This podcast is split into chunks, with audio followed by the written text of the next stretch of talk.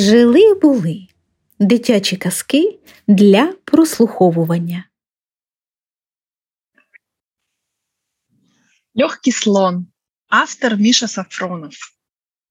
В одном далеком южном городе жил слон. Это был большой индийский слон по имени Прабу. Он верил в чудеса и старался никогда не унывать. И был у этого слона очень большой друг, маленькая-маленькая муха по имени Лариса. Эта муха никогда не сидела на месте. Она все время летала туда-сюда, и от ее звонкого жужжания всем вокруг становилось весело и щекотно. Летала Лариса просто превосходно, потому что она была перелетная муха. Когда наступала осень, муха Лариса, как и многие птицы, улетала в теплые края.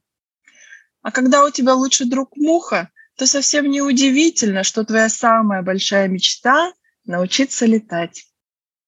У Прабу это была очень большая мечта, такая большая, как воздушный шар, такая большая, как дирижабль, такая большая, что слон рядом с ней казался просто мухой. Муха Лариса тоже верила в чудеса и каждый день учила слона летать.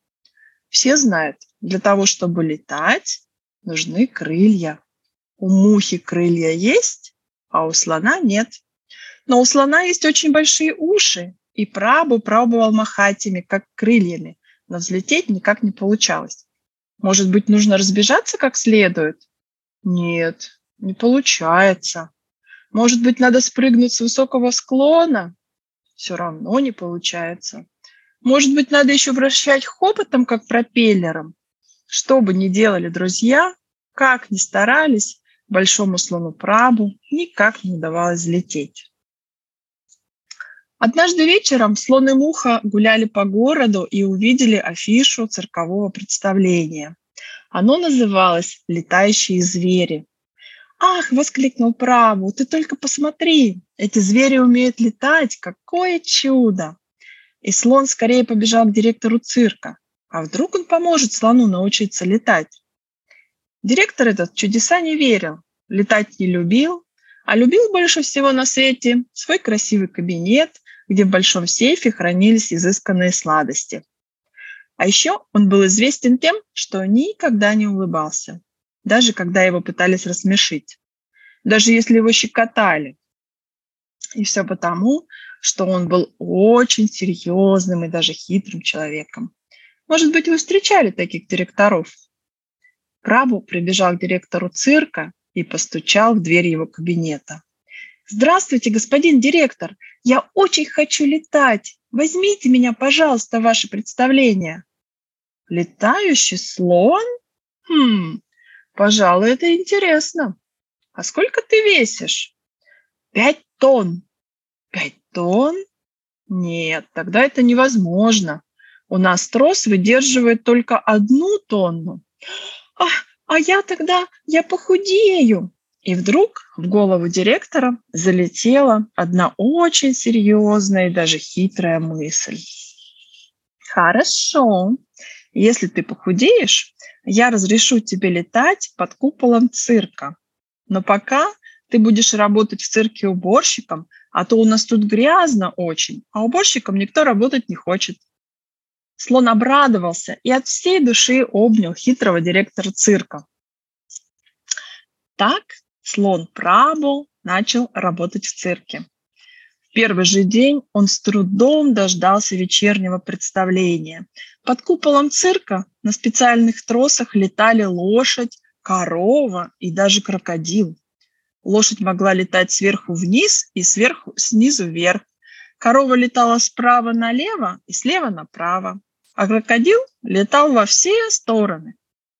У всех были красивые яркие костюмы, а сзади прикреплялись картонные крылья. Зрителям очень понравилось представление, но громче всех аплодировал слон. А потом Прабу отправился подметать манеж и выносить мусор из клеток зверей. Увидев слона, лошадь только фыркнула. Корова посмотрела на него презрительно, а крокодил скучающе раскрыл пасть и широко зевнул. Лошадь, корова и крокодил не верили в чудеса, а верили в силу троса, на котором летали. Зато дома слона ждала муха. Пока он был на работе, Лариса приготовила его самые любимые лакомства и встретила Прабу веселым жужжанием.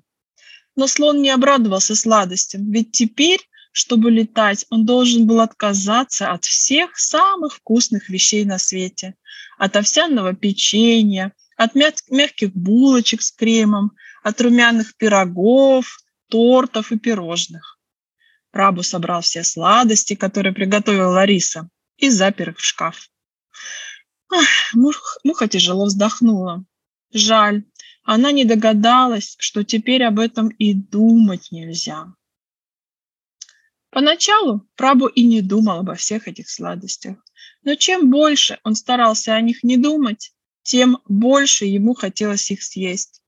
Особенно трудно стало поздним вечером перед сном, когда Прабу остался один на один с тишиной. Ему начало казаться, что сладости тихонько с ним разговаривают. «Прабу! Прабу! Мы тут! Мы ждем тебя! Скорее съешь нас!» В отчаянии слон натянул подушку на уши, но это не помогло. Он не мог заснуть всю ночь и наутро стал ужасно уставшим. Однако, победив страшное искушение всего один раз, слон неожиданно услышал чей-то тихий, но уверенный голос. Это был не голос сладостей, это был голос, появившийся у него силы воли. «Прабу, ты большой молодец, ты обязательно сможешь похудеть. Я горжусь тобой и верю в тебя». Муха Лариса тоже радовалась победе слона. Она достала большие весы, и когда Прабу встал на них, друзья увидели, что теперь он весит чуточку меньше. Прабу запрыгал от восторга, а Лариса прожужжала гимн всех смелых и отважных слонов. Это была действительно большая победа, ведь на пути к заветной цели труднее всего сделать именно первый шаг. При поднятом настроении Прабу поспешил в цирк. Он думал о том, что теперь у него появился еще один друг и защитник. Действительно, день ото дня сила воли становилась все больше и больше, а большой тяжелый слон начал потихоньку худеть и сбрасывать вес. Каждый день он вставал на весы и видел, что с каждым разом весит чуточку меньше. И вот пришел тот день, когда Прабу встал на весы и увидел, что весит ровно одну тонну. «Ура! Вот здорово! Получилось!» И слон в нетерпении побежал к директору цирка. «Да, действительно!» «Всего одна тонна», – нехотя подтвердил директор, а про себя подумал с досадой. «И как это у него получилось? Эх, опять не будет у нас уборщика». Прабу от волнения даже сказать ничего не мог, только взял со стола картонные крылья и крепко-крепко прижал их к груди.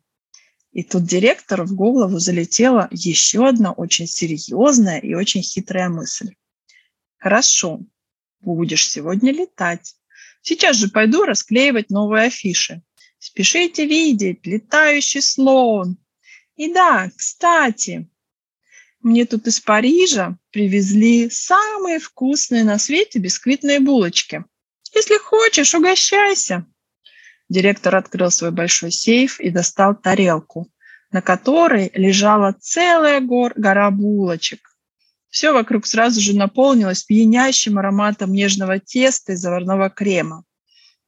Директор даже сам застыл на мгновение перед этим сокровищем, но вовремя спохватился, зажал нос пальцами и быстрее выбежал за дверь. А слон убежать не успел.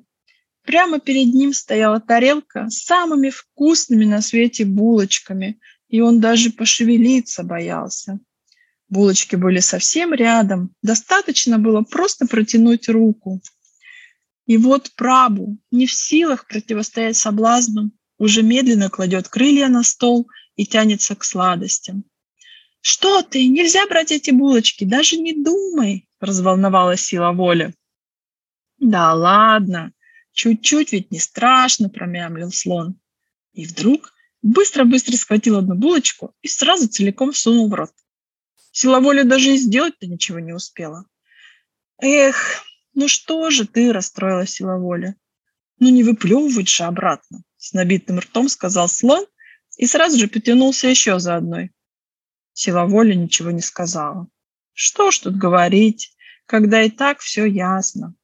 С каждой съеденной булочкой когда-то огромная сила воли становилась все меньше и меньше, пока совсем не исчезла.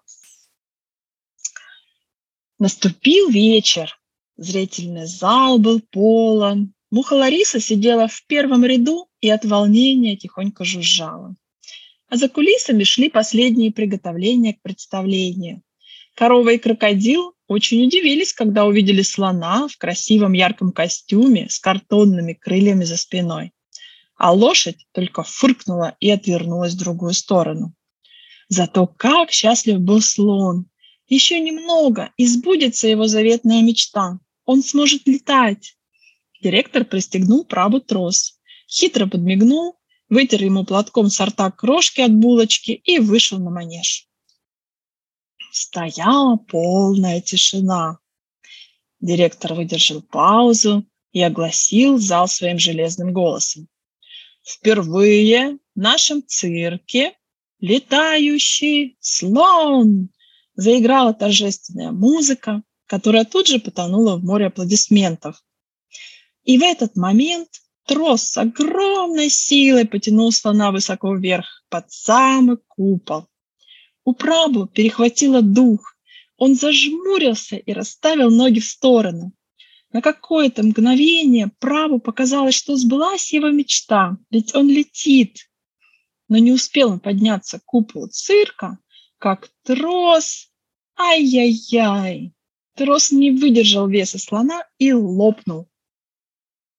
Прабу упал на манеж и больно ударился попой. Это, конечно, случилось из-за того, что он съел столько самых вкусных на свете булочек. Зрителям такое представление не понравилось. Все недовольно засвистели, сердито затопали ногами и ушли домой. Крокодил скучающе зевнул, а лошадь с коровой рассмеялись.